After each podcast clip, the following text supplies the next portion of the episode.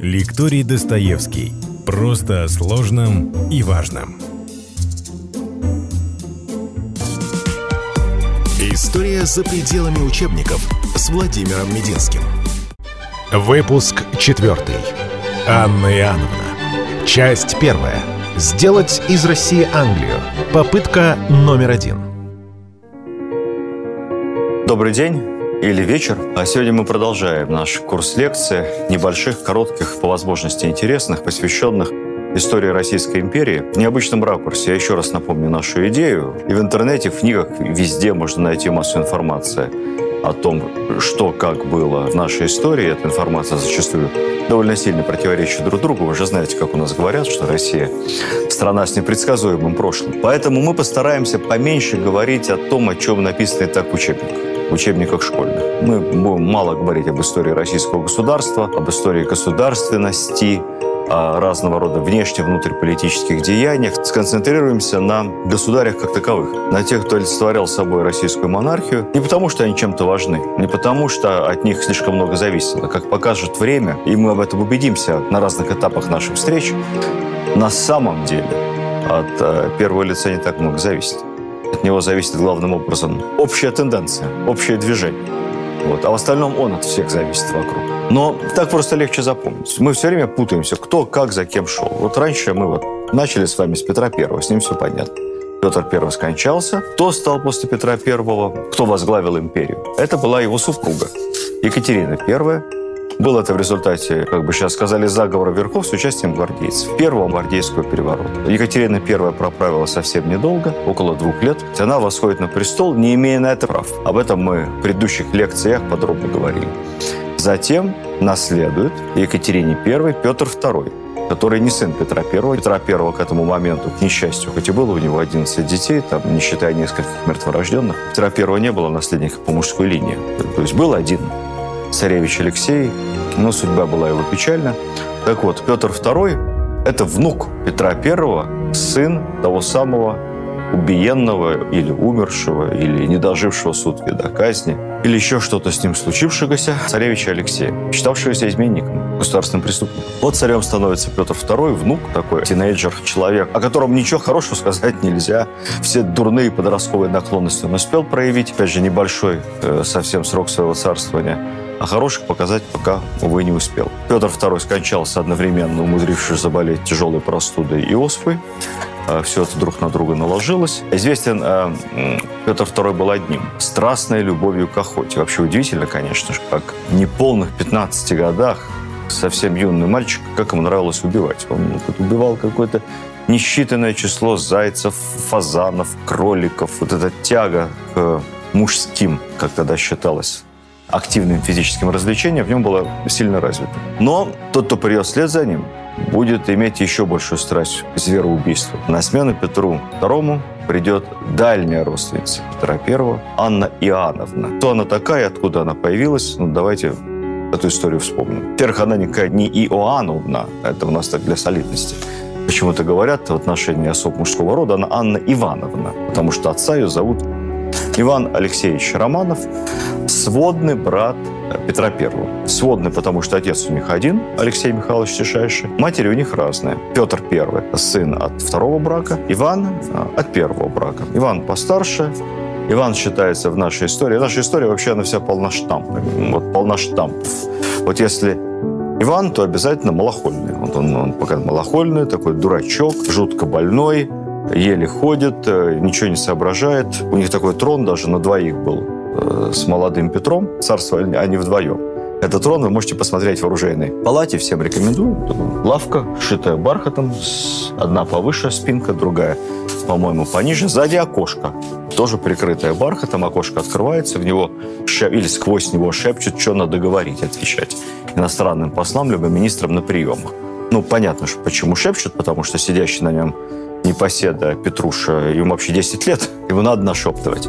А вот Иван, который уже довольно юнош взрослых лет, он просто ничего не соображает. Поэтому ему тоже надо нашептывать, чтобы он вел себя прилично. Нам сложно судить, в какой степени Иван был, как бы сейчас говорили, слабоумным. Может, он просто был аутистом и вообще был очень разумным человеком. Может быть, просто не любил куражиться, болтать и веселиться. Мы знаем только то, что он действительно довольно сильно болел и уже в молодом возрасте, там, 20 с небольшим годов, выглядел сильно старше своих лет. Ну, кстати, не мешало ему исполнять супружеские обязанности. У него было много детей – много дочерей, и судьба этих девочек потом сыграет свою роль в истории Российской империи. Так либо иначе, с Петром он не ссорился, за власть не боролся.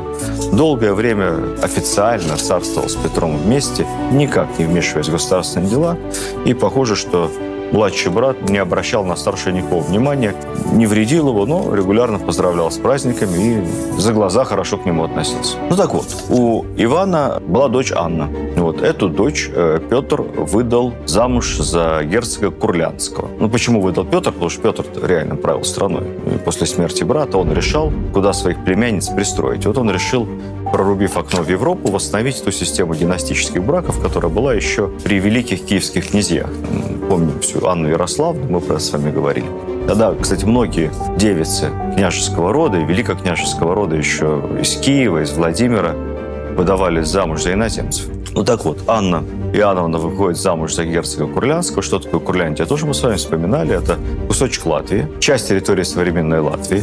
Россия постепенно тесня шведов Прибалтике подошла к границе Курляндии, но завоевывать ее не стала, не стала входить на территорию Курлянского герцогства, небольшого, но гордого немецкого государства, которое и так находилось в такой полувассальной зависимости от другого слабого государства Европы, от Польши или от Речи Посполитой, как она тогда называлась.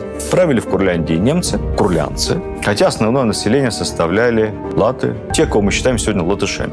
В эпоху своего рассвета Курлянское герцогство существовало довольно долго, дольше 200 лет. Оно знало неплохие времена. Например, в середине 17 века при герцоге Курлянском Якобе Кетлере у него даже были колонии. Вы не поверите, у крошечной Курляндии были колонии Вест-Индии и в устье реки Гамбия на африканском побережье. Те времена экспансионистского расцвета давно уже канули в прошлое. И к моменту, когда Анна Иоанновна выходит замуж за герцога Курлянского, это бедное государство. Жениться на племяннице самого Петра I, конечно, для герцога Курлянского большая честь. Он очень радуется, много ест по этому поводу на свадьбе, много пьет. Ни, ни радости, ни особой горести супружеской жизни Анна не познала, поскольку ее супруг скончался буквально несколько недель спустя после свадьбы. Как писали в хрониках того времени, от чрезмерного питья. Ну, а анекдоты говорили, что просто он решил как-то посоревноваться со, со самим Петром Первым, кто кого перепьет. Ну, кончилось это трагически. Я думаю, что это анекдот. Ни один нормальный человек соревноваться с Петром Первым в этом деле не стал. Даже по морально-этическим соображениям. Ну, так либо иначе, вот пословица, что русскому хорошо, то немцу смерть, э, берет свое начало именно с этого трагического эпизода. Итак, племянница Петра Анна Иоанновна уезжает э, в Курляндию, в ее столицу Метаву, на территории современной Латвии, сейчас это город Елгава, свой небольшой замок, обедневшее сильно поместье, и получают от э, России, просто, просто из российского бюджета ежегодное как бы сейчас сказали, вспомоществование, дотацию. Независимый, но дотационный регион. Его нельзя сравнивать сегодня не с Южной Осетией, ни с Абхазией, ни с Приднестровьем, потому что эти республики-то исторически входили в состав нашей страны. А Курляндия не входила в состав страны, но мы ее все равно датировали. Все-таки жалко родственница на троне. Хочется иметь ее в зоне своего влияния, а, а не шведского, например. Поэтому ей посылают деньги. Деньги посылает от имени дядюшки, как называл дядюшка, батюшка. Вот так, двойной титул такой. Мой дядюшка, батюшка Петр. Алексеевичу. На эти деньги ремонтируется замок, там кое-как содержится двор, ну, в общем, в общем и целом нищета. И за тем, как эти деньги расходуются, как вообще она живет, э, за этим следит специально присланы смотрящие. Из императорской администрации Бестужев Рюмин, Рюмин присматривает э, за Анной Иоанновной, присматривает за делами в Курляндии, чтобы она там куда-то не переметнулась. В общем и целом руководит курлянской политикой, по ходу дела становится даже любовником Анны Иоанновны. И говорят, что когда его Петербург отозвал его потом назад, спустя какое-то время, то Анна Иоанновна страш, страшно убивалась и писала письма «Оставьте мне моего дорогого значит, Бестужева Рюмина со мной». Есть и взаимоисключающая история о том, что, на самом деле, он там разворовал пол курлянского бюджета. Ну, так либо иначе, судьба ее была тяжелой, тяжелая женская доля. Сначала э, долго-долго э, жила в Москве, и было и там скучно, ничем себя проявить не могла. Потом вроде как вышла замуж за иностранца, иностранец тут же умер, уехала за границу. Денег нет, любовник русский, но за, за тобой еще и присматривает.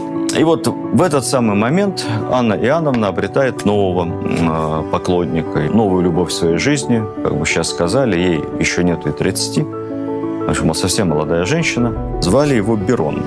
Э, кто он был такой? Человек-то сыграет большую роль потом в русской истории, поэтому э, расскажем о нем поподробнее. Кто он был такой, никто не знает. Злые языки говорили, что он сын конюха. Никаких этому доказательств нет, кроме того, что он действительно очень разбирался в лошадях. Ну, там, большим любителем и специалистом. Официальная версия из мелкопоместных курлянских, то бишь немецких дворян, пытался попасть на русскую службу еще давно при молодом Петре, ничего у него не получилось. Я, якобы его не взяли на службу, потому что слишком захудалого рода, что, я думаю, абсолютнейшая неправда. Кого только к нам на службу не брали, каких только бандитов и пиратов. Почему-то не попал. Затаил злобу на русских. С тех пор относился ко всем русским сквозь зубы с пренебрежением.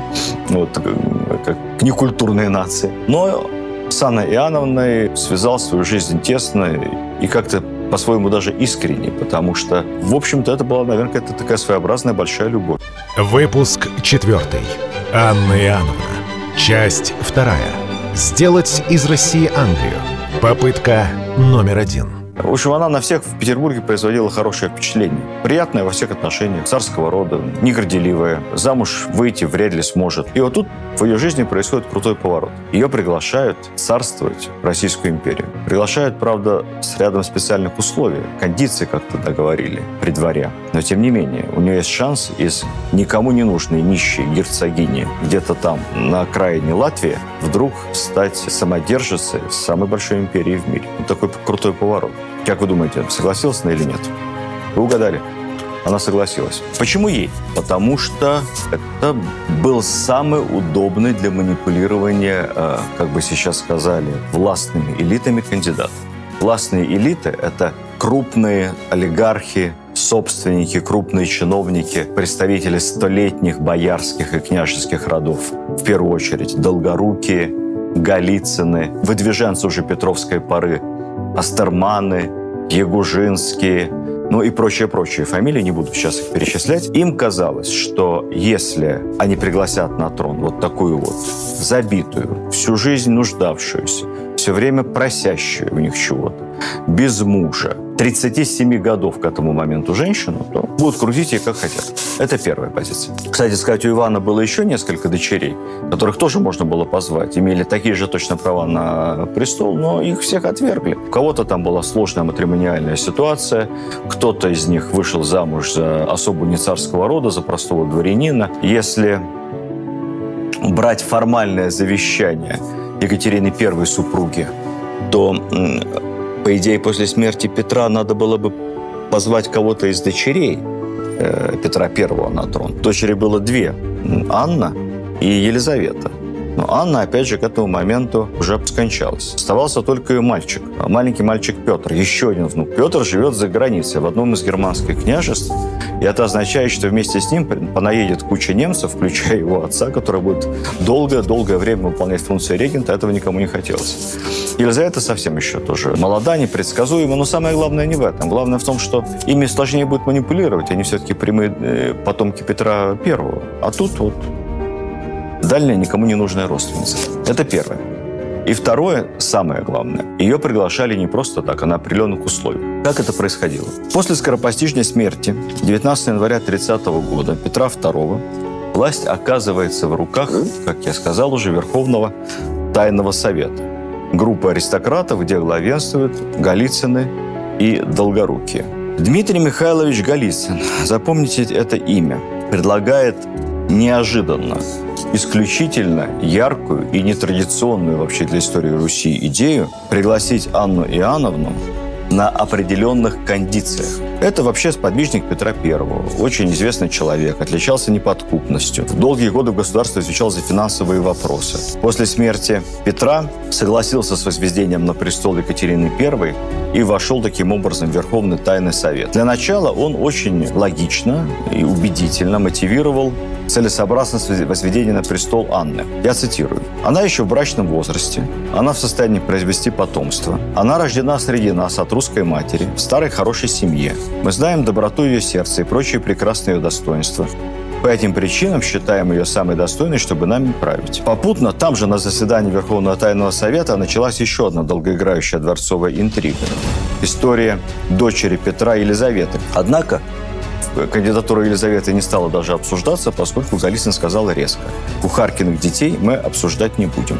Что было намеком на низкое происхождение Елизаветы Петровны. Кстати сказать, Елизавета Петровна в чем-то повторила судьбу Анны Иоанновны и долго-долго ждала своего часа, еще 10 лет, постоянно испытывая опасность оказаться соперницей царствующей императрицы. В общем, у членов Верховного Тайного Совета были свои резоны для приглашения Анны Иоанновны на трон.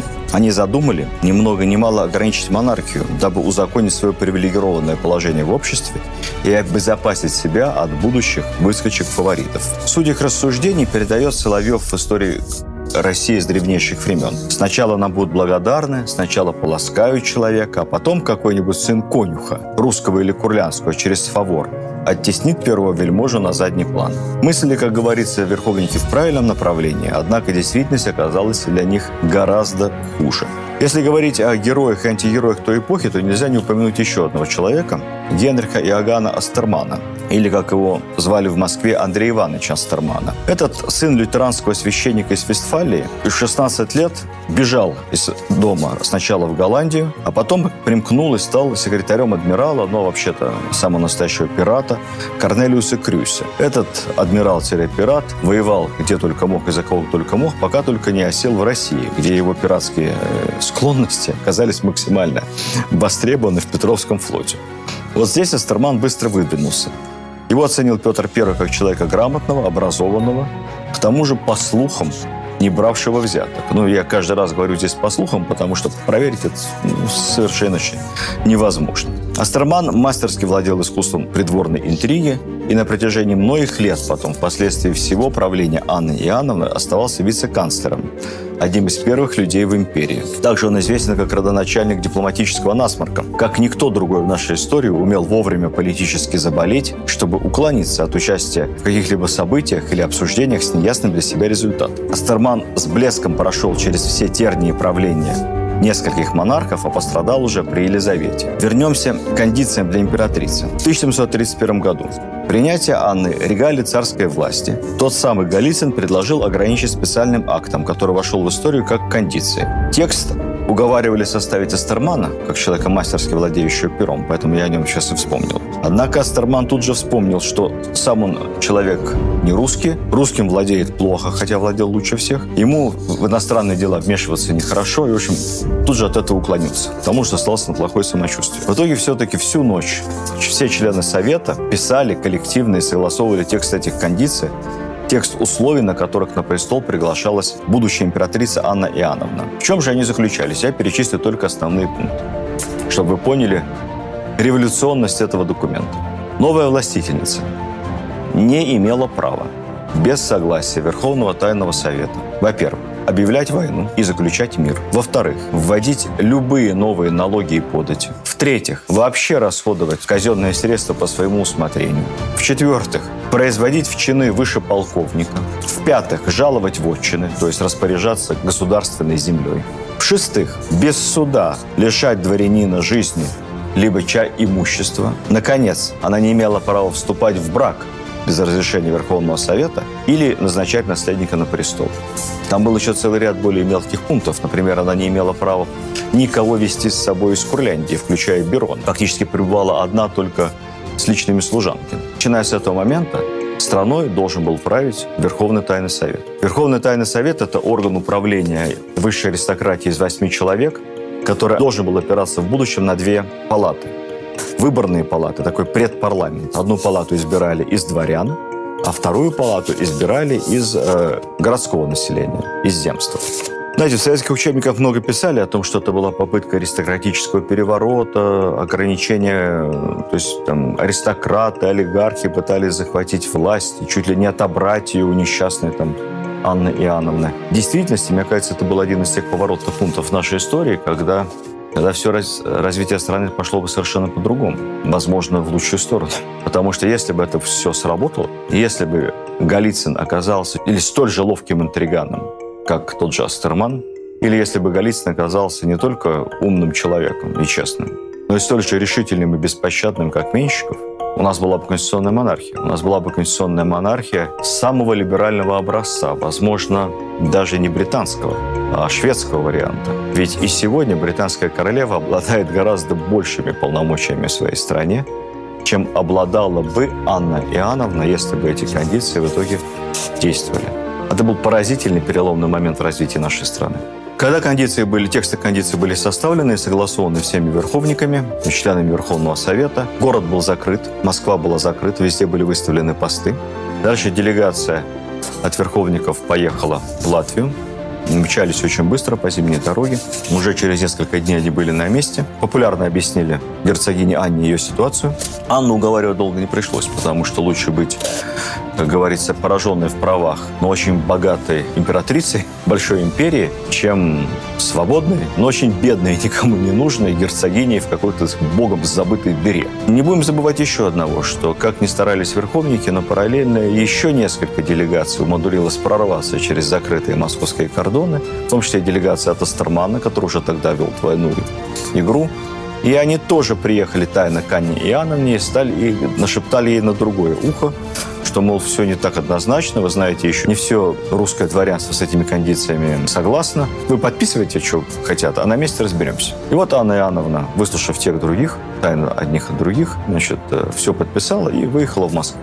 Уже вскоре, через несколько дней, она прибывает в город. А, Ее пытаются держать в изоляции, но она встречается там со своими сестрами. Она встречается с некоторыми гвардейскими офицерами, которые также объясняют ей, что не все так однозначно, и не все, не вся знать, не все дворянство, не все элиты поддерживают эти кондиции.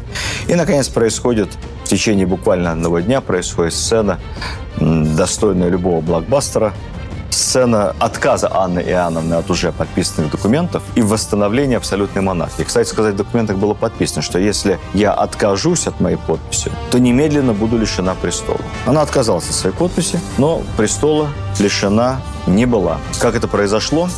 И почему, и как произошел этот следующий государственный переворот на нашей следующей встрече. Видеоверсию данного подкаста смотрите на сайте достоверно.ру.